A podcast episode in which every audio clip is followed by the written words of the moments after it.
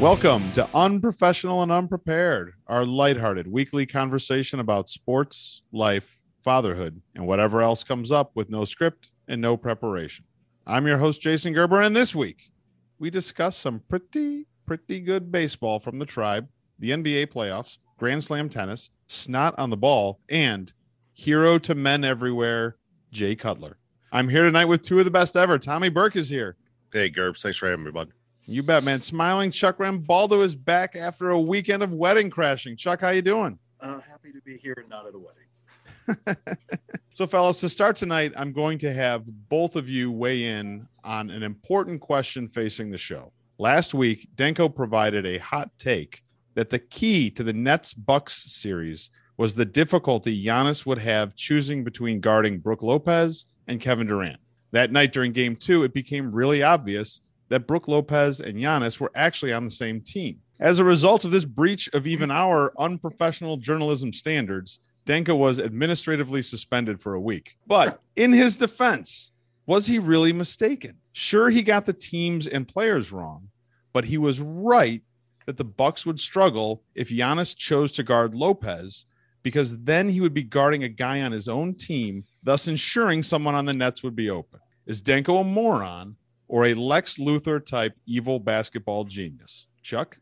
I think it's a little bit of both. Uh, I'm gonna I'll, I'll, grant him a pass because it's not easy doing a, I assume the two man show. I didn't know if Tommy was gonna pull one of those. I can't do it tonight. It was just gonna be me and you, and then I would screw up the entire thing. So I'm gonna I'll give Danko a pass. I think he's a little bit of both. Okay, excellent. A little bit of both. Tommy, how about you? Yeah, no, I definitely think it affected uh, affected that series with guarding your own teammate. I, I, don't think that that works very well. I actually watched some NBA action this week, and uh, you know, I was forced to. I was sitting at a bar at one place and had to. It was the only thing in front of me. So, I, what, what, choice did I have? I really thought that series was going to uh, go completely south for the Bucks, and probably should have. They probably should have lost Tom, and you understand we, are, that we're going to talk about the NBA playoffs. Yeah, are we going to hit the, this later? Okay, during the on the road segment, like we do right. every single week. This was just about Denko. Whether is Denko a moron or a Lex Luthor? Oh, Denko's a moron. Okay, all right, thank you. Moving on at full speed into our at-home segment, we'll start with our tribe week cap. It was a pretty good week that could have been great. They split with the Cardinals, and that's okay. They took two or three from the Mariners, and, and that's okay. But they could have had a sweep today, and it was a little bit disappointing with Bieber on the mound that they couldn't get it done. They finished three and two for the week. They're 34 and 28 for the season, and they slipped to five and a half games behind the White Sox, who never seem to lose. I'd actually like to start with what might be an off the field topic, but something happened to the top three buttons on Bobby Bradley's jersey because that dude's basically playing every game topless. So, Tom, does the tribe need to provide some sort of adult content warning before Bobby Bradley comes to each at bat? No, I think he's definitely giving uh, pretty much all of America what we want. From what I hear, I believe the stats department let me know that um, he's a big Saturday Night Fever fan and Travolta fan. So that you know that's that's what he's what he's sporting, and uh, and I appreciate that. I think he's doing a great job. It's awesome. Chuck, should Bobby Bradley's walk up music be a "Freak Me Baby" by Silk?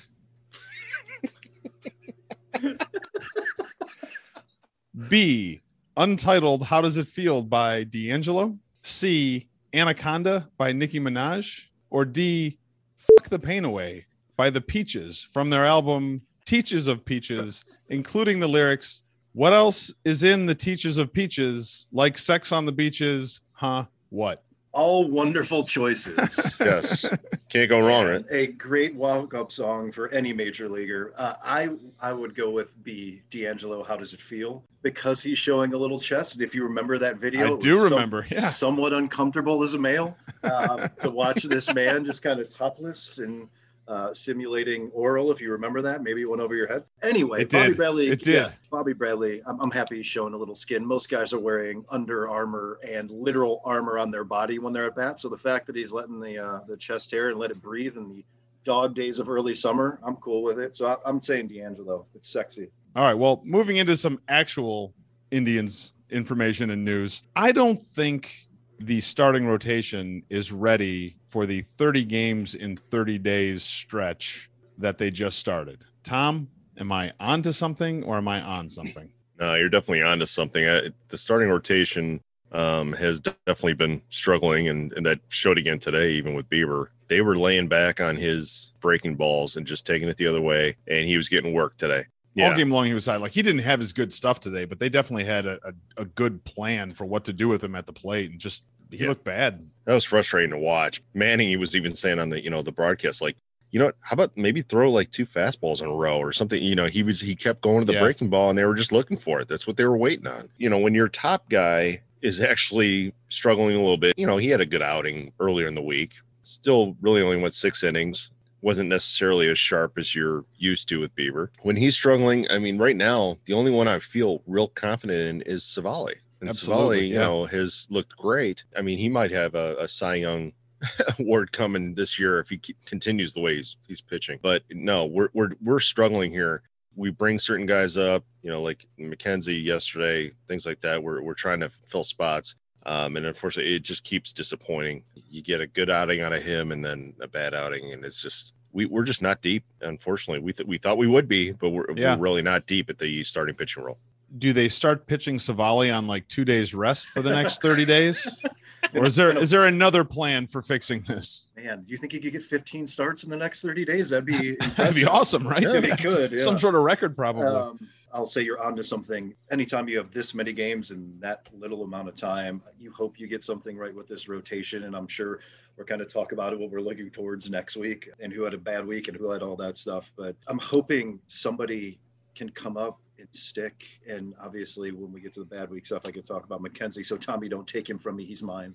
Uh, but yeah, I mean, you got to get great innings and great starts out of Bieber and Civale, And then after that, it, it's such a crapshoot. But the fact that this team is above 500 with the injuries and the shitty defense and the lack of fundamentals and the inconsistent offense to me is a miracle. We bang on them, but they're, they're so, in, they're, it's like watching the bad news bears. Like they're mm-hmm. so inconsistent. And, and I hope this 30 day stretch, uh, you see them either shit the bed, figure it out from a pitching standpoint, and and move towards maybe buyers at the deadline, maybe bring in a bat or another pitch or something like that, and not give up on the season. That's what I'm hoping. Yeah, I certainly hope they don't suck for the next 30 days. it's gonna it's gonna make just putting this show together more difficult every week. But it's remarkable they're playing the way that they are and they have the record that they do. But the starting pitching just seems to keep getting shakier and shakier and whatever their plan is with McKenzie right now is not a great one. He'll come up and he'll pitch five lights out innings for you at a time when you need it.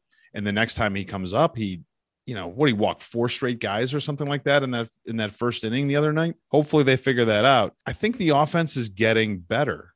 Am I on to something or am I on something? I think you're onto something. You're oh, seeing, two for two, baby. Yeah, you're seeing a little more consistent hitting from some guys who we were questioning less than a month ago. You're also seeing somebody come up. Also, Tommy, don't take it. He had a good week. That's who I'm taking. You're seeing younger you can't guys. shotgun these things all like early in the show. But you're seeing a young guy come up and make an impact. And I'm not saying it's going to last for the entire season, but again, I'll go back to me and Phil being so high on uh, Miller getting that call up, and he's going to do something, and he's done zero. Uh, so I'm I'm excited to see that a young guy like Bobby Bradley's getting a chance, chest hair and all showing, unless he's waxed. I can really see. But yeah, you're onto something. They're becoming more consistent as a team when it comes to their approach at the plate.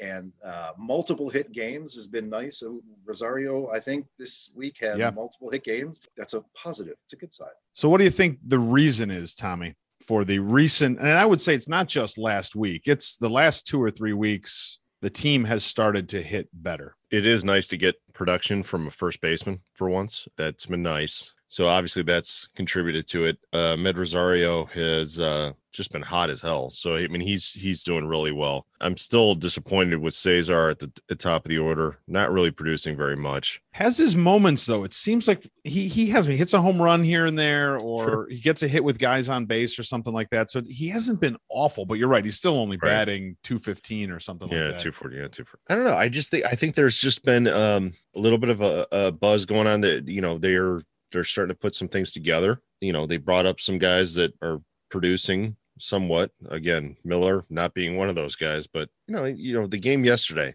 it was just nice that you're starting to put some crowds in there. There's a buzz. It was a great feeling to have them come back and win yesterday. guys are just kind of feeding off each other and you know put some hits together, which which is nice. I don't know. I just think I just think that um, you brought some guys up that are just bringing a spark, and Bobby Bradley is one of those main guys. So I think it's funny that we're we're not even going to really talk about the walk off win yesterday because I think it was their second worst walk off win of the season. They had one where they got no hits and they they found a way to win the game in the final inning. Hmm.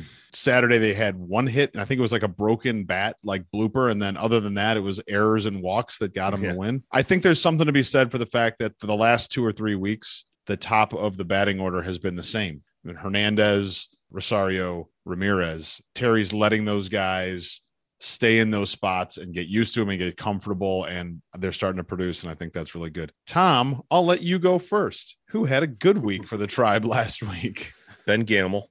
Uh, a good week. Well, He's we might see him uh, next weekend they're he's playing, playing we're for gonna the Pirates yeah, now. yeah And you know what? He's actually been hitting fairly well. When the chances he's had, he's actually been hitting a little bit. Good week. Well, we know where Chuck was going apparently because he shotgunned it. So I'm going to go.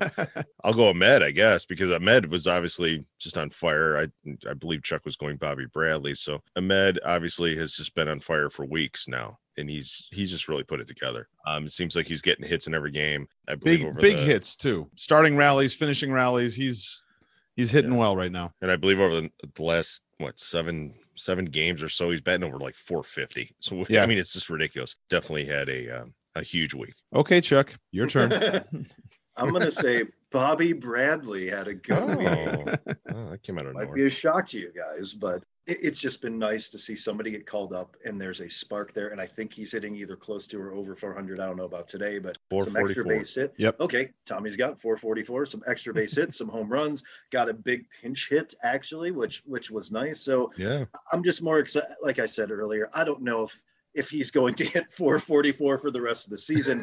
I had uh, both of those guys. I had J Ram because he seems to every week have a great week. Civale getting that ninth win. He gave up a hit to like the first batter of the game that was barely a hit. It went under like Rosario's glove. Other than that, he would have taken a no hitter into the eighth inning of that game if they had let him stay in, and they just need that right now. It's also been 37 days since the tribe was last no hit. So if the tribe gets to 40 straight days without being no hit, do you guys have any ideas how we might celebrate?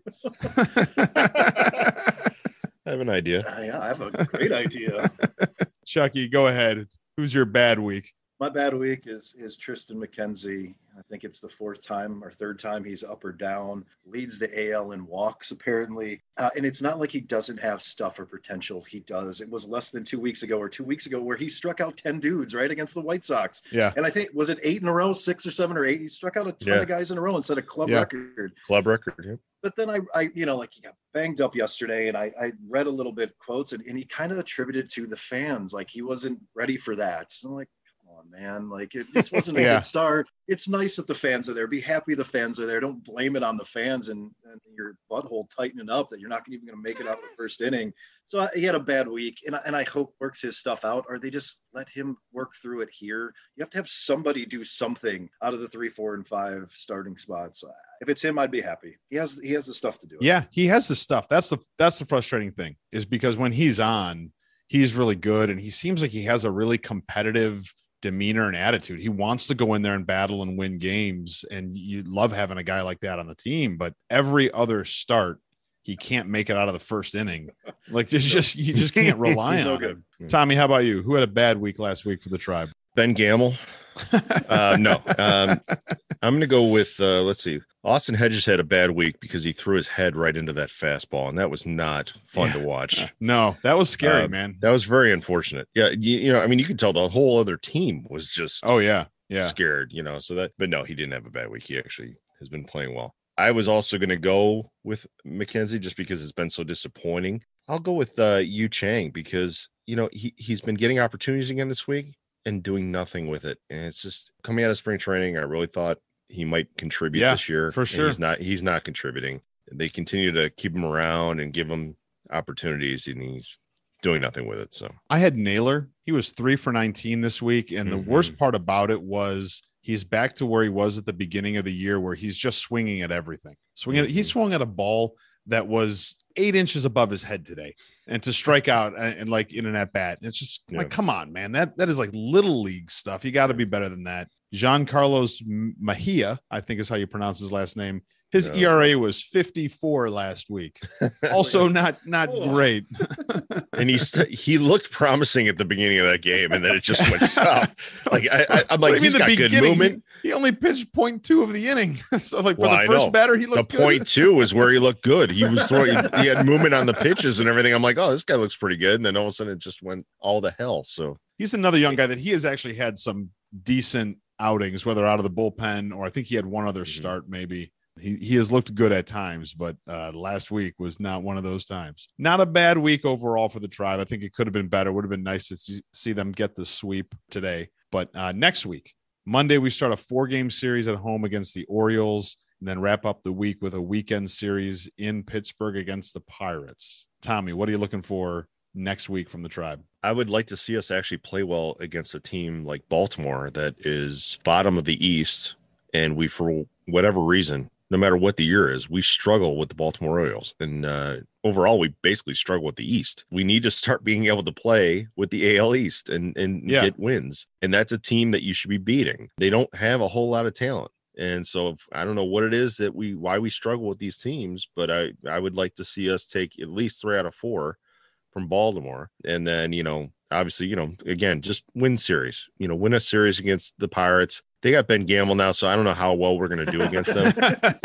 um, but, you know, take what we can and hopefully, uh, like I said, win a series. Chucky, what do you think? What are you looking forward to next week? Hopefully that either Quantrill or how do you pronounce the guy's name? But you said how do you pronounce it? Me, Miha, whatever it is. Mejia. Mejia. thank Mejia. They're both going to get a start in against Baltimore. So I'm hoping one of them has a six to seven inning start, Right. goes a little deeper in the game, maybe gives the bullpen a little bit of rest. I, I wouldn't mind seeing them split with Baltimore just because you're pitching those dudes, uh, and then taking that series uh, in Pittsburgh because they've sucked pretty much since Andy Van Slyke retired. I don't- I don't know who else is down there. That was a couple years ago. I hope Terry Francona is listening because I'm demanding 7 and 0 this week. Uh, the Orioles and the Pirates are terrible. Go out there Yes. and win every one of these games. I think the Indians are right now exceeding the expectations we had for them this season, but they've either got to decide they're going to be okay and like a 500 team or they're going to be really good this year. And these games in a week like this, where you get to play two terrible teams, are when you can make a statement, do something big, do something great, win all Yeah. seven games. If they lose tomorrow, I'm going to be with the White pissed. Sox. Yeah, close that gap because the White Sox are not losing. Like we had a decent week this week and we lost a game Yeah. on them. I'm hoping that we go undefeated for the week and we'll see if that lasts more than a day or two. Moving on from the Indians, and it's time to start talking Browns more seriously because we're only 13 mm. weeks away from the Browns season opener. So this will be a first in our 13 part series to get our listeners ready for the season. And by by by week 13, we may be down to breaking down backup punt coverage options that the Browns might have. But tonight we're going to talk about linebackers. So our projected starters as of now during OTAs without a single moment of training camp being played. Sione Takitaki, Anthony Walker, Jacob Phillips. Uh, second round pick Jeremiah Owoso Koromoa, waiting in the wings for sure, and expected, I'm sure, to get a lot of playing time this year. That all sounds like a big improvement to me in the Browns linebacking core. But Pro Football Focus came out this week and ranked the Browns linebackers 27th in the league. Now, I'm assuming that Pro Football Focus was using a 1 to 32 scale. And so that's not really great. Chucky, who's right? Me or Pro Football Focus? they probably have a bigger staff and a bigger stat department over there at Pro Football Focus. But I'm not taking anything away from your passion.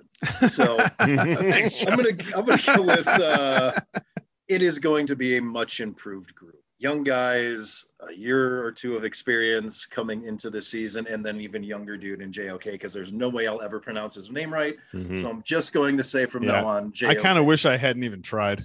I think they have a chance, you know, with that defense and with the changes they made to the, the back end and the secondary, that it'll take a little pressure off those that linebacking group, and that you bring in Clowney and their D line's really good with Myles Garrett. And that I I think they'll be a pleasant surprise this year. So I'm going to say you're right, and fuck pro football focus. All right.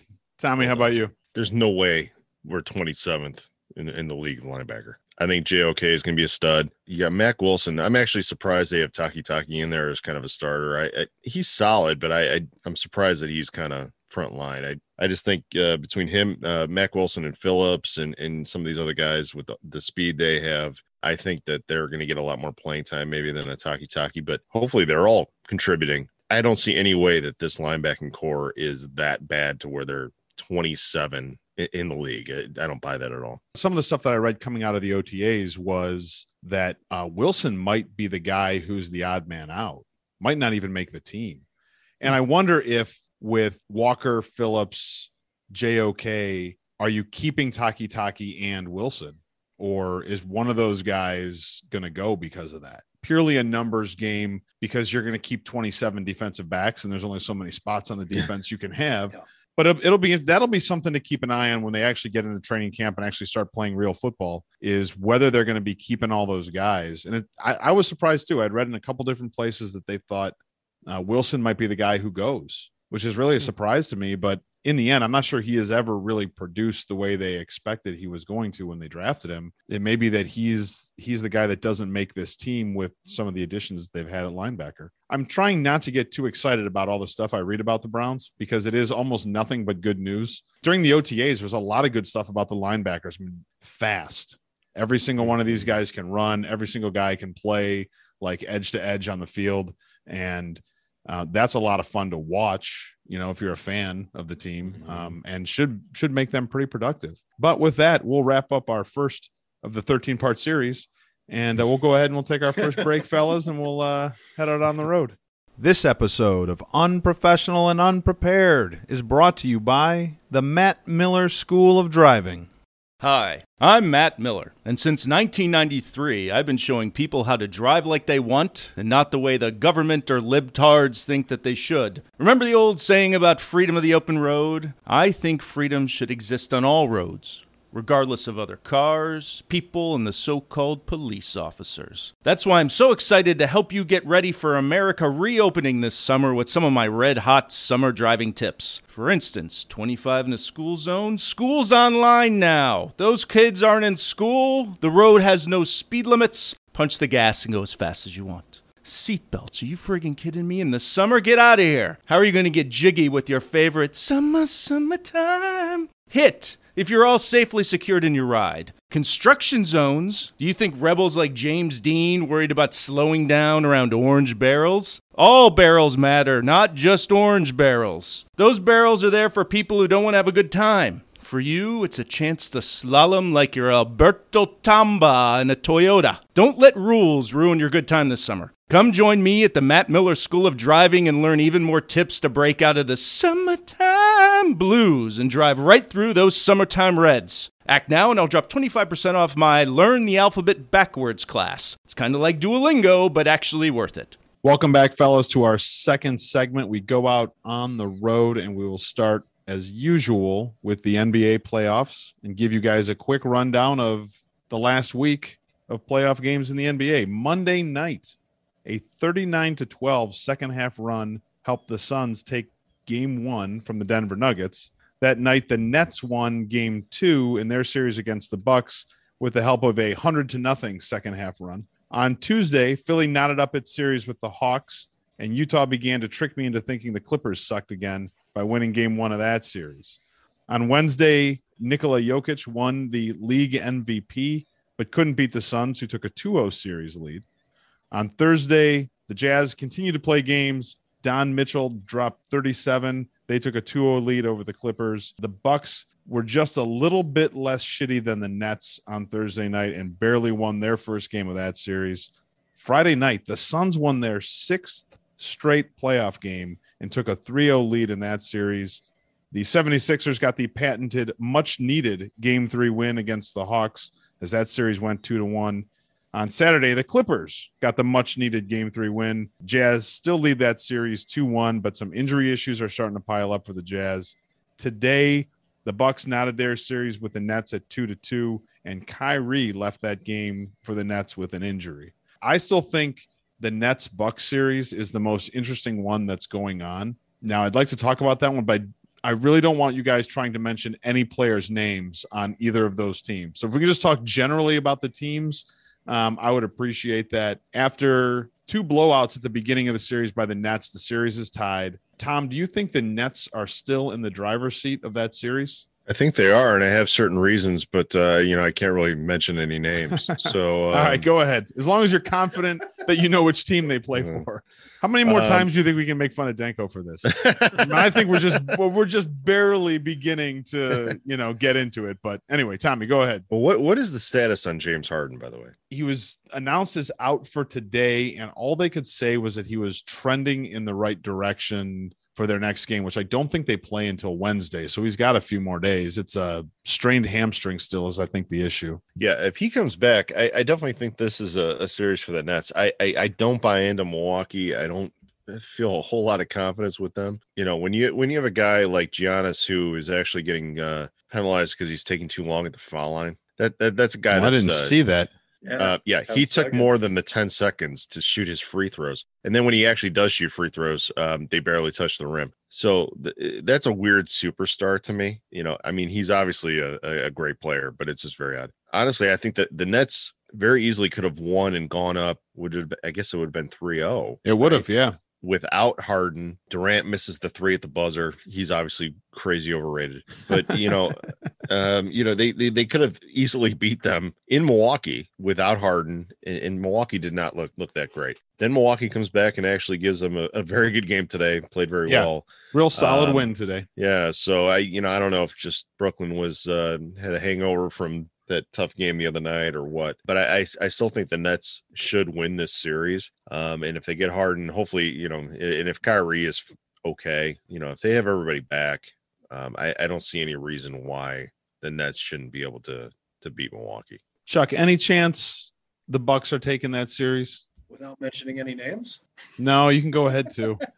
no, I'll try to do without mentioning any names. If uh, hammies are a weird injury, so if the guy who's nameless with a hammy injury can't come back, and the other guy who used to play in Cleveland and then Boston, if he's really hurt and he can't come back, then you only have one of their big three, who I won't mention his name either, even though he's pretty decent.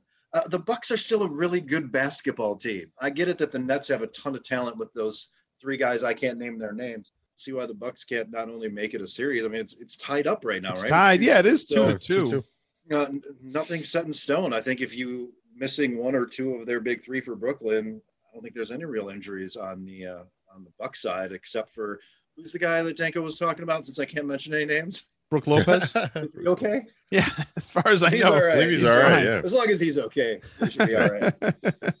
There's some bias to thinking that the Nets have this in hand because of the way they won those first two games. But my problem with the Bucks is always if Giannis isn't scoring, where where are the points coming from? So I, I still think the Nets are probably going to take that one. There are two series right now that are at two to one.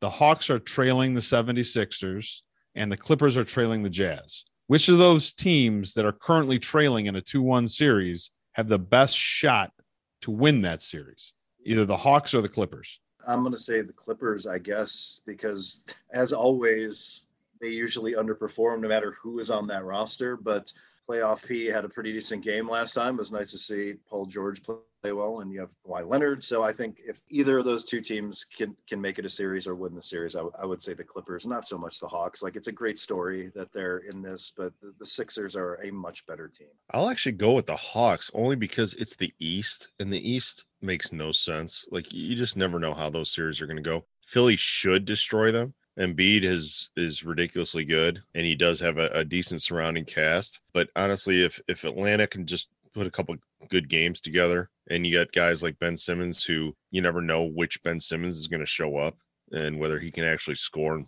and produce. If you're relying solely on Joel Embiid, you know, Atlanta could take advantage of that and possibly put something together there. I mean, Trae Young is somebody that can obviously take over a game. I'm not saying that I I don't think Atlanta's going to win this series, but I, I think I would go with that just because again, it's the East, and the East, I, you just never know how the East is going to go. I think I would go with the Clippers. Uh, I don't know if you guys remember how bad I am at picking basketball winners from the NCAA tournament. But I spent two weeks talking about how I was sure the Mavs were going to beat the Clippers in the first round, and I was really dumb and wrong about that. I think Kawhi is still an elite player. I don't know if the Jazz can do it if Donovan Mitchell is hurt and he's missed time in both of the last two games. If that guy's really hurt, I don't see how they have a chance because uh, he's a stud. If he's healthy, it, it's it's a lot closer. But of those two, I think I'm going to go with the Clippers and see what happens there. Moving on from the NBA playoffs, we got to go back and talk a little bit of baseball because what the heck is going on with actual baseballs in the major leagues? we spent a little bit time last week on Denko Gerber date night talking about how the White Sox accused Karen Karinchak of doctoring a ball. Uh, earlier last week, Gerrit Cole dodged questions about whether he had ever done it. Uh, we know this was an issue that Trevor Bauer brought up last year when you look at the studies of spin rates, and all of a sudden, guys' spin rates are increasing out of nowhere and for no reason other than maybe that they're putting something on the ball. So later in the week, baseball announced that it would start checking pitchers randomly during the games to see if they had any substances on them. Mets first baseman Pete Alonso went even a little bit further and claimed that Major League Baseball manipulates the ball from season to season based on the free agent class that's coming out. He didn't really do a good job of explaining this, but what I think he was getting at was if you have a big free agent class of pitchers coming out at the end of that season, then during the season, Major League Baseball is going to juice all of the balls. So there's a ton of home runs to drive those guys' value down. And vice versa, if you've got a great class of hitters coming out, I don't know, they allow the pitchers to mess with the balls or they deaden the balls or something like that. So the hitting stats, that seems to me like a wildly difficult thing to prove but Alonso felt pretty confident about it. I saw the interview and he was pretty certain he was pretty certain that was true. So I, that one seems a little bit out there, but at least with the doctoring the ball thing, Tom, do you think this is a real effort by Major League Baseball to try to solve this problem or is this just a PR thing to make it look like they're trying to solve the problem? Probably more of a PR thing to look like they're trying to solve it. I I feel like this has been going on for a while. I actually don't have a huge issue with them using a little bit of something like that. I mean, you know, hey, the batters can put stuff on the bats and sure. you know do whatever yeah. they you know it's just helping them get a little more grip and yeah it's putting much more spin on the ball the only thing I would agree with with Alonso, I think his conspiracy theory is a little nuts, but I don't I don't think anybody's I don't think they're looking at the free agent class and oh. basing the ball on that, but they definitely changed the ball from last year. That ball was flying last year and the home runs were record setting home runs. And then now we're definitely not on that same pace. I definitely think they're doing different things with the balls. The ball is not flying like it was last year. I don't know why they don't just leave everything alone and just play the games and yeah. whatever. Why do they to, ever change yeah, the ball? Just, just, just make the ball the way the ball, the ball. should be made. Yeah. yeah. Can you just make the ball? Yeah. Quit screwing around with the ball and let's just play baseball, please. Thank you. Uh, Chuck, and I'm relying on you because of your history as a pitcher. Are we getting to the point where snot is going to be the only thing pitchers can put on the ball and get away with it? Did you ever did you ever do anything? Well, I think the rule changed where I realize now how disgusting it was when I pitched because I would always lick my fingers for some reason and that would go to the ball. And I never realized I was doing that. It's kind of disgusting when you think about it, like yeah. dirt and grass and yeah. chalk and you made it. You're fine. Sticky. I'm okay. Yeah, I'm okay. You're right still alive. Um, I agree with what Tommy's saying that it's it's a PR thing, right? But like cheating apparently has been a part of baseball since baseball fucking started. Um, yeah, yeah, You know, like the Astros stole and cheated away to a World Series, and there yeah. was no repercussion to that. Black Sox scandal, all all that shit, steroids, all that stuff has happened, and everybody just kind of goes, "Hey, it's hey, it's part of the game, man." You know, okay, so yeah. either let them fucking cheat or clean it up, period. Period. No right. more steroids or topical ointments, no more snots or jalapeno or Bardol or Vagisil or whatever they're putting on the ball. Uh, you got to go one way or another. And, and I would hope they would just clean it up. Just just clean it up and let guys actually play. I think too the difference is baseball has changed in the last couple years that it's okay if you're a hitter and you're a fucking windmill because you yep. hit 40 home runs a year. Either you're striking out like Bobby Bradley strikes out 33% of the time yep. or you're hitting a home run. Baseball has changed dramatically, yeah. but if it were me, it's like, dude, you know, like Tommy, your your kid plays baseball. Mhm. Are you gonna be like, hey man, I got this ointment right here. Maybe, maybe you should put a little bit on the ball. Like I would I would hope like when it when it comes time, if my son ever wants to play baseball, I am not going to load him up with some substance that helps his spin rate. My Uh, I have been shooting Jack up though. oh, good, good. They're probably not testing yet, right? He's way No. too young for that. No, and I, I wait till he's Nobody asleep. He would- does, he, Nobody would He think a doesn't even parent know. is shooting up his 15 year old kids. no, he looks like the Hulk now. I do it while he sleeps. He doesn't even know what's going on. Putting junk on the ball has been part of the game since the beginning, and it doesn't seem to me like it's any different now than it was 50 years ago, or 75 years ago, or 10 years ago. I think it's a lot different than steroids. Steroids completely skewed the way the game was played, whereas you know a spitball has been a thing since the 1800s, probably. I think it's a PR thing because they're just making a story out of nothing. This is like straight out of the old like David Stern NBA playbook of we're going to change the ball. And so they talked about it for three months before the season just to keep the NBA in the news, and they just kept the same ball. You know, it's the same kind of thing. I don't think there is a new problem with doctoring baseballs on the mound. I think it's been happening forever and not really much of a story. I would love to see more information from Pete Alonso. If he could write like a memo and provide some information, some statistics for us on how he came up with that, because that's fascinating. Because that is a big time conspiracy. That would be interesting. Moving from a sport that we all know and love very well, let's talk about one that I bet we hardly know anything about. The French Open ended this weekend. On the women's side, Barbara Krejcikova defeated Anastasia Pavlyuchenkova to win for the women. On the men's side, as far as I know, there's only three guys who are allowed to win tournaments in men's tennis. Um, Yeah. Novak Djokovic uh, is one of them, and he won today, beating Stefanos Tsitsipas. So, Tom, Sure. scale of one to five, one being a pilot landing a 747, five being listening to a teenager tell you why you're wrong. How much were you paying attention to the French Open? Go with a five. Um, was not paying much attention at all. Just like I don't pay attention to a, uh, A teenager, who's telling teenager you why telling me wrong. anything. Yes. Right. Um, You not answered. very interesting at all. And yeah, I'm gonna go with the five, and I'll stop talking now. Thanks. Uh, there was one interesting storyline I saw was that uh, American Coco Gauff, she's only 17 years old. She went into the tournament with pretty high expectations because she won her first clay court tournament in Parma last month before the start of the Open. Now that's Parma, Italy, not the west Oh, side of Cleveland. Oh, I was thinking. I, was I had a like, I knew you were gonna there's go there. Clay courts in Parma. Yeah. Yeah. No, in all my years of visiting my grandparents in Parma, I never saw any clay courts. But Gauff was the youngest player at 17 years old to make the quarterfinals in 15 years, and she lost. But Chuck, I was wondering, what was your biggest accomplishment at the age of 17? Oh no. Um, probably getting fired for letting all you guys come to free movies, and then you all getting hired while I got fired. well, I was already working there, and Yeah. it wasn't me that you let in. Oh. At least not when you got caught. So getting Um, fired was your greatest accomplishment that's by the age of 17. accomplishment. Maybe I'm trying to Yeah, think what else. fun. What else was I doing at 17? Certainly not playing on the world stage in the quarterfinals at a Grand Slam No, tournament. well, I'm more of a Um, grass player, not a not a clay. Oh, guy, I could see that. Yeah, because you look good Yeah. in white. I, I was going to say. Chuck, that I think my greatest accomplishment by the age of 17 was I think I broke your record for cleaning theater two at the Chagrin Cinema with a leaf blower the fastest. Impossible. Oh, man, I was flying. And you know how you would whip the cord at the end of the row? I, I was just in a zone that night. And Yeah. every whip was perfect. It never got caught on a milk dud or one of those screws on the bottom of the chairs or anything like Yeah, that, man. I was That's what always held me up. Was that's God? I'm so happy you remember that. I was telling somebody a story, and I'm glad you corrected me. I thought I'm still the record holder, but apparently it's you. I mean, I feel like it was me. Anyway, fellas, with that, we are going to close out this segment. We'll take our final break and then we'll head off the field. Unprofessional and Unprepared is brought to you by this proud sponsor.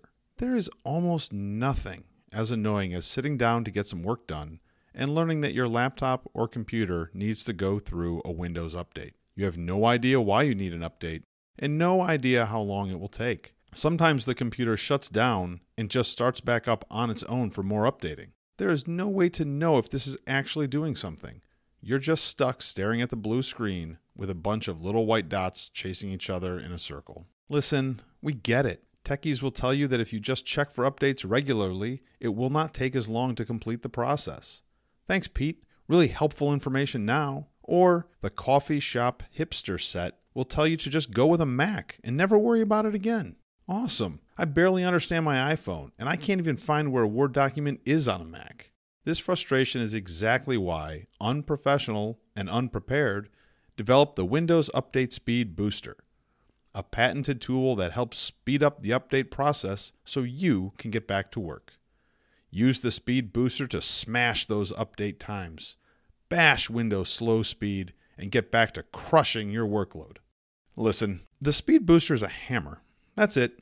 Use a hammer, even your own. You don't even need to buy ours. Use a hammer, smash your computer, and then the update will stop. Then go buy a new computer.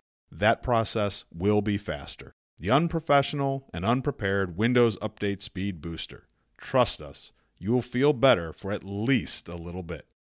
Welcome back, fellas, to our final segment. We'll go off the field and we are going to start in the music industry. A little known artist is reviving a famous one man show. Bruce Springsteen is bringing back Springsteen on Broadway. It will be the first show to reopen on Broadway this summer.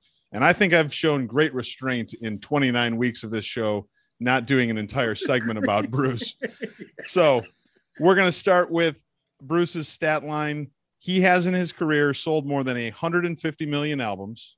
He is the only recording artist to chart a top five album on the Billboard charts in each of the last six decades. That means every decade since the 70s, he has made a top five album. He is only an Emmy short of an EGOT. He has 20 Grammys, two Golden Globes, and an Oscar. He received the Kennedy Center honors and the Presidential Medal, Medal of Freedom. He is ranked 23 on Rolling Stone's greatest artists of all time. And I looked at the list, and that's a totally separate show to figure out how they found 22 people ahead of him. He was inducted into the Songwriters Hall of Fame and the Rock and Roll Hall of Fame. So, Chucky, scale of one to one, one being Oh. the best. How great is Springsteen? Uh, well, I guess we're gonna have to go number one there. I'm gonna, Um, yeah, I'll say one on one, but I, I know you mentioned this the Broadway thing, but I don't. I saw it this week, and I'm like, I need to text Gerbs, and then I got really busy and I didn't. But you know, him and E Street are going out in 2022. Yeah, pretty you excited. fly- I hope you fly into a city around here, and I'll meet you. I've never seen him live. Oh man, I- I've seen him in Pittsburgh. I'll go again and, and see him in Pittsburgh. Uh, he's fantastic. You got to see him live, man. They're they're really good. If they still got it, they were on Saturday Night Live a few months ago, and they looked kind of old. So hopefully they've still got it. Tom, do you know that Bruce has a song called "The Iceman"? I did not know that. He does. It was released on the Tracks album, which was an album of like B sides and unreleased stuff that he did. It includes the lyric Once they tried to steal my heart, beat it right out of my head. But baby, they didn't know that I was born dead. Uplifting, positive stuff from Bruce. Sums me up right there. That's it's actually a super good song, but it is one of his darker ones. So have, have either of you watched um, the Broadway show was put out on Netflix or listened to it like on Spotify or anything? I listened to part of it, but I have not watched it. What about you, Tommy? I have not. it's worth checking out even if you're not a fan it's pretty entertaining stuff because it's a lot of stuff about his family and about growing up and playing music and stuff like that and then about the guys in the band and like some of their relationship the part he does about clarence like after clarence dies is pretty fantastic tommy favorite bruce springsteen song Still uh Brilliant Disguise. That's that's my song. I like that song. all right chucky how about you I was I was going to say like I love Brilliant Disguise. I love Hungry Interesting. Hearts. Um, yeah, one of those two. Maybe I'll go with Hungry Heart because Tommy took Brilliant Disguise, and I gave him parameters not to take Tristan McKenzie or Yeah. right you didn't I, sh- I this shotgunned that first. thing. Yeah. Yeah. I totally shotgunned it. Well, I'm always going to go with Born to Run as my favorite song uh, because it's the song that got me into Springsteen. WMMS would play it every Friday at five for like the Yeah. end of the workday and the start of the remember that, weekend. sure. And I remember being eight or nine years old in my room listening to my radio and being like, what is this song? This is amazing. And it took me a long time and some very poor music choices, as we've discussed on this show, to finally get to Springsteen and get into him. But um, Born to Run, my favorite one. Drive All Night is a song off the river that everybody should listen to. It's only got like four verses, but when he plays it live, he stretches it out to like 13 minutes. It's fantastic. Terry's song is a song that he wrote about a good buddy of his uh, after he passed away, and it is one of the great like "Say Goodbye to a Buddy" songs. It's it's pretty fantastic. Um, Is it up there with the uh, Verve Pipe album? it is a thousand times better than the Verve Pipe album, but Terry's song will not get you laid the way the freshman will. I promise you. I'm super excited. I missed the Springsteen on Broadway run the first time around, August 25th. Tammy and I will be in New York City to catch one of the shows this year, and I'm pretty excited about it. But speaking of things opening, our fourth edition of America Reopens. We've Nice. talked about movies, we've talked about bars. Now we're going to talk about vaccine promotions. For everybody out there who still hasn't gotten their vaccine, hasn't gotten a shot yet, different states are offering different promotions. So if you haven't gotten it yet, you might want to travel someplace else to get it and, and get qualified. So, guys, we're going to rate the vaccine promotions. It's a scale of one to two. One is the AstraZeneca trash vaccine that America won't let anybody take. two is the Pfizer and Moderna two shot vaccines. One to two. How good are these promotions? Ohio was one of the first states to kind of lead on this and trying to promote people to get the vaccines with their Vax a Million lottery. Five vaccinated people each won a million bucks. My dad was upset because it came out after he had gotten vaccinated. he didn't think he was going to be eligible. But Tommy, what do you think? Scale of one to two. How do you rate the Vax a Million program in Ohio? Well, I agree with your dad. I, I had it before uh before that happened too. Never really understood. W- were we all thrown into the pot or, or not? Uh, it, I, I guess not.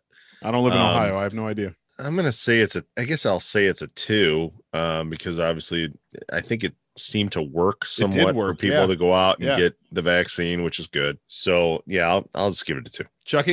I'm gonna give it a two as well because it sounds like a like a state scratch off ticket game. Vax a million. Ooh. It sounds cool. It's got great branding. All right. So I'm gonna give it a two. I want you to hold that thought, Chucky. All right. Um, in Maine, you can get a free fishing license if you're fully vaccinated. Chuck, one or two. I'm I'm sorry. In Ohio, you get a million dollars. In Maine, you get something that's probably like fourteen fifty. right. Yeah. I'm going one. Tommy, how Like about you? Maine, though. I guess that's Yeah. Um. I guess if I lived in Maine, it's probably a two, right? They probably lo- they probably love that. They're like, oh my god, I get my fishing license this year Yeah, for free. I was going to get vaccinated anyway, but I get my fishing license for Yeah, free. they're like that's like two twelves and natty light. You know, I I think I'm gonna go one. I don't I don't find that uh, to be so great. Okay. How about the state of Washington just started their Joints for Jabs program? If you're Mhm. over 21 years old, you get one free joint once you are fully vaccinated. Tommy, one or a two? two, I'll, I'll get my own joint. Thank you. Wouldn't that be a one then for you? yeah. One. I, you know, I'm already, I'm already messing this. I'm already forgetting what the uh, scale is. But yeah, yes, one. I'll get my own joint. I don't need somebody to give me a joint. I don't trust anybody giving me anything. Well, it's not like a dude on the street. I think you go to the dispensary with your vaccine card and they give you a joint. All right, it's a two. Okay. Chuck, how about you? I'm say it's a Joints for jabs, one or a two. I'm gonna say it's a two because if you have to go to dispensary, it means you're getting the good stuff. No stems, no seeds. Two. At West Virginia, fully vaccinated, you can win hunting rifles and shotguns. Chuck, one or a two? I'm gonna say a two just because uh, I have spent time traveling through but never stopping in West Virginia. And I Yes. could see why people want firearms there. So that's a two. Tommy, how about you? Oh, absolutely a two. If I'm in West Virginia, I want firearms. Absolutely. Sounds fun. New York City, Vax and Scratch. If you're fully vaccinated, you get free scratch off lottery tickets. How do you Oh. compare that to the Vax a Million branding?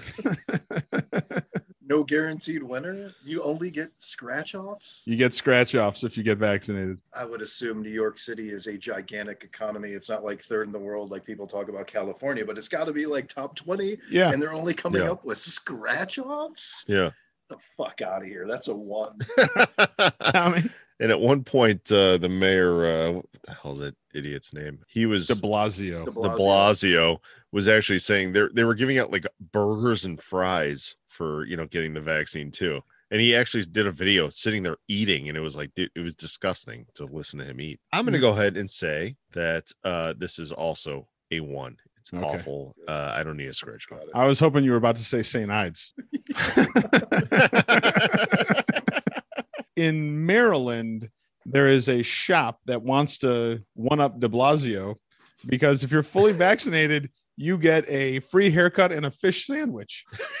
and I don't know what kind of shop has both those things, but um, Oh. Chuck, one or a two, free haircut, fish sandwich. I really hope they have a agreed partnership with Maine for those fishing licenses if they're giving out all these fish sandwiches. yeah. That with the free fishing license, That would make sense. Can can ship those those Sure. fish Yeah. to Maryland. Wow, uh, fish sandwich and what else did they get? Because I'm stuck on Haircut. fish. You got a haircut Oh, a haircut too. at the same place. I'm gonna say like one and a half because not many people took care of their hair during the pandemic. So Yeah. that's a, a, a proper service in need. So I'm gonna say You're looking and at him. Yeah, me too. All right. Right. Tommy, how about you? One or a two for the Oh, I'm going two. That's outstanding. I, Okay. I, I would love to get a haircut with the uh, a fish sandwich uh, while my hair is going all over the fish sandwich while I'm eating it. It, it sounds really delicious.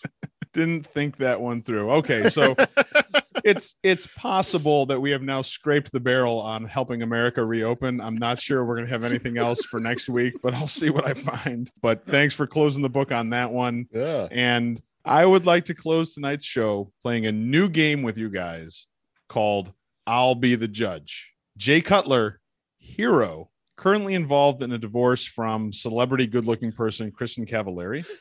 Right. And according to media reports, the hang up right now on it getting finalized is that Cutler is demanding 50% of a company that Cavallari founded that's pretty famous now, but I don't know the name of it during their marriage. So the company was founded during the marriage. He says I should get 50%. She says you don't get any of it. Pursuant to Tennessee Annotated Code section 36 4 121 B1A, marital property means all real and personal property. Pay attention. You're going to want to listen to this Mhm. both tangible and intangible, acquired by either or both spouses during the course of the marriage and owned by either or both spouses as of the date of filing of a complaint for divorce. Chuck, you represent Cutler. What's your best argument for him getting his 50%? You now have all the facts and the law that you need. That was the how many numbers are in there? About 18 in that code. Yeah, I don't like the way they do that. That's that's a confusing way of doing it, but I paid attention to what you said. And while I can't summarize it perfectly, I'm pretty sure that he is entitled to 50% of whatever that company is because it happened. It is tangible at this point because it's making money. And I heard the word tangible. So I'm saying that he deserves half. okay. Tom, you represent Kristin Cavallari. What's your argument for Cutler getting nothing? I don't want to represent her. I uh, would much rather represent him. I talked to, I Um, talked about this with Miller this weekend, and he's like, "You got to have Burke represent Kristin thanks. Cavallari." Thanks a lot. so advocate for your client, Tom. I'm going to say that he had nothing to do with the production of this company. He makes plenty of his own money. The two of them should actually be able to take care of themselves and live the same kind of lives that they've been able to live from before their marriage. Normally it's, you know, you have to support the other one so that they, you know, can live the same lifestyle. Uh, they're not changing their lifestyles at all I mean, uh, my, by splitting up. My client's earning potential is done because his career is over. He is Finally, thank you for getting into the game, Chuck. Thank you. He is Yeah. entitled to half of your tangible, your client's tangible assets, no matter uh, when it's. I want him to take 50%. I don't care. Tom, you know, as an attorney, you don't Yeah. always get to choose your clients, and you still Oh, got to represent Sorry. them Yeah. to the best of Yeah. your ability, which maybe you're doing. Um, all right, I this think was I've, the I've- best of my ability. I've heard enough. I think he's probably not getting 50% because I didn't go too far into this because what what happens is if you determine that it's marital property, then the percentage split is done on an equitable basis so it doesn't have to be 50-50. He did contribute to that company because he was on her show which was almost nothing more than an advertisement for the company. Tammy watched it a few times and I'll tell you what, I watched it just for Jay Cutler because he Yeah. was fantastic. He was the in it. only entertaining part of yeah, that show. Yeah. While I appreciate Tom's arguments, Chuck, um, you did a great job. Jay Cutler gets his 50%. Um, maybe the last time we're ever going to play, I'll be the judge. But boys, we are out of time. I am out of questions for now. Wait, can I do one shout out? Sure. Yeah. Of course. My oldest, Jack, Yes. turns 16 tomorrow. All right. Happy Hey. sweet 16, Jack. Yes, he listens to the pod, Well, we appreciate the listen. and he's going to uh, take his test on Wednesday. So I'm gonna have another. I'm gonna have another driver. Well, in the household. So he's already got like his learner's permit and everything like that. And he's Oh, doing like, he's- the actual he's- test. Yeah, he's gone through the whole thing. He'll be done with it on on Wednesday. I actually took him today, and and uh, we went through the whole thing. And I mean, he he's like money with the whole maneuverability and the whole thing. Fantastic. crazy. Yeah. To my uh, obviously my favorite son. Uh, I'm just kidding. Um, Do I have to cut that out, Tom? yeah. No, actually, don't don't even bother. It doesn't matter. Definitely not my favorite son. Oh, something in your eye? Um, Is there something in your eye, Tom? yeah. Uh, Jack, love you, and uh, couldn't be prouder. So that that's it. All right. Well, it's it's getting awfully dusty in here, Jack. There's a lot of eyes watering. So congratulations on a big milestone in life. Happy birthday. Uh, be safe and smart behind the wheel, and uh, just keep pestering your dad to buy you a car because you deserve it. Fellas, we're out of time. I'm out of questions for now, and we just did the entire show without mentioning once that Keeping Up with the Kardashians aired its final episode last week. Boy, good job, you. So with did. that sweet little bit of release, have a great week, fellas, and let's do this again real soon. Thanks, boy.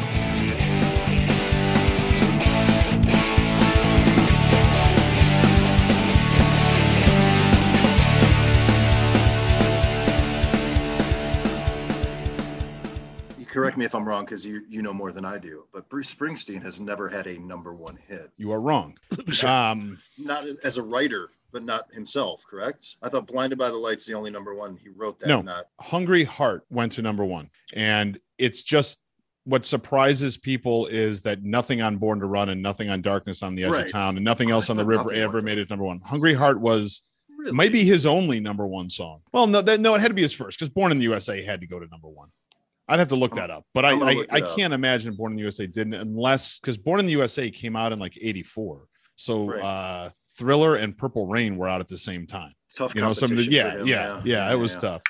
Uh, Bruce Springsteen may have some of the most recognizable songs in the world, but none of them have garnered the top spot on the Hot One. He had Oh. no number ones, and I was right yet again. I just don't believe that's true because I remember that like I, I remember him I remember him saying that because he grew up like such a pop music fan that getting a number one song was such a big deal. Uh, and it never Yeah. it didn't happen on Born to Run. That was always his thing. the Um, good news is Billboard.com. The first artists who are surprising, 20 surprising artists who've not had a Hot 100 number one. Uh, one Direction is number one, and the Loss is. Oh boy. wow. Uh, Oh, I can't believe that. I see. I was right. Number two, Dancing in the Dark went to number two. Uh, spent four weeks there Yeah. behind Prince. Good job, Gerber. Yeah. Behind Prince Oh, and yeah. Doves Cry. Nice. But here's where I was right again, where Chuck was right. Uh, Springsteen fans can take some solace in the knowledge that he's written a number one for Manfred Mann's Earth Band cover of Blinded by the Lights. I didn't even write right. that for them. They just covered it and ruined it.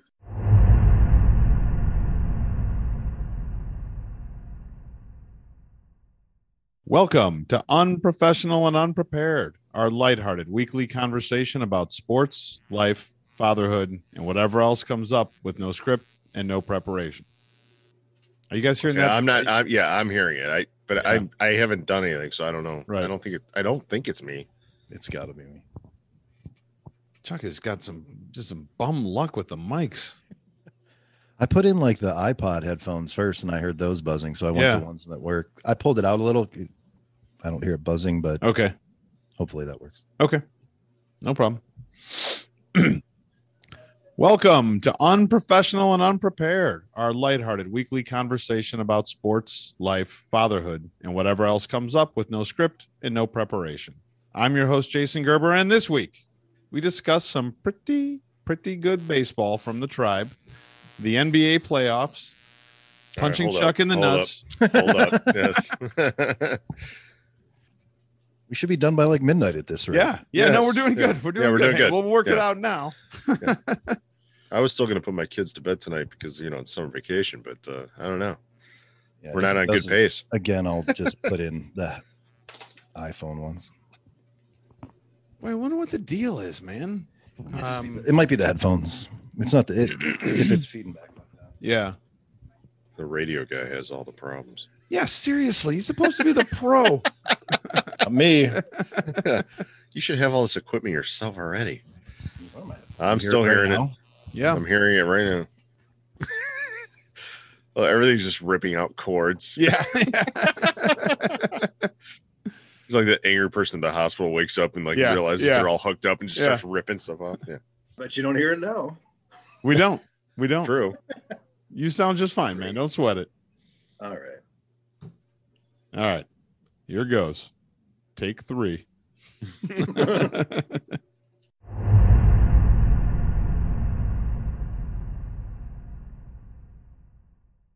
Stasia Pavlyuchenkova to win for the women. For the You men, just spit on me through the uh, through the TV or through the computer. Through the TV, Tom.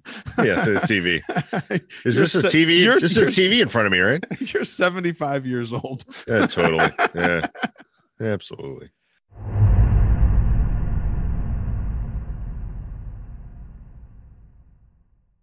And then I tore tickets for the lady that hosted PM Magazine when I got out of there. Uh, Yeah, man. Who was it? Who hosted PM Magazine? it was Robin Michael Swoboda? No, no, it was a blonde lady. I Gee. put uh, tickets for Eric Carmen there. The guy who sang like up a Dirty Dancing sound. Yeah. Oh yeah, yeah, he's awesome. Yeah. Nice. Great. Yeah. I sold popcorn to Jim Jones when he was calling Cavs games. He came in Nice. one night. Oh,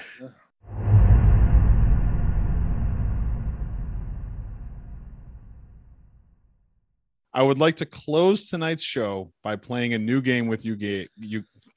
I'd like With to you close. gays? to- you gays? How dare you? now I have to bleep a blooper. Um,